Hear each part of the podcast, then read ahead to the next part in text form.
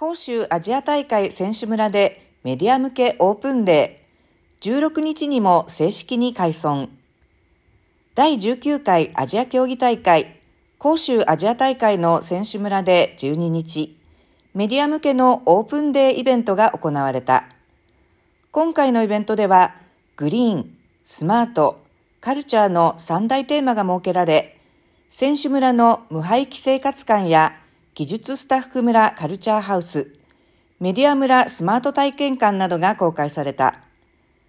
広州アジア大会選手村の総敷地面積は113万平方メートルで、選手村、技術スタッフ村、メディア村から構成され、アジア大会最大の非競技施設となっている。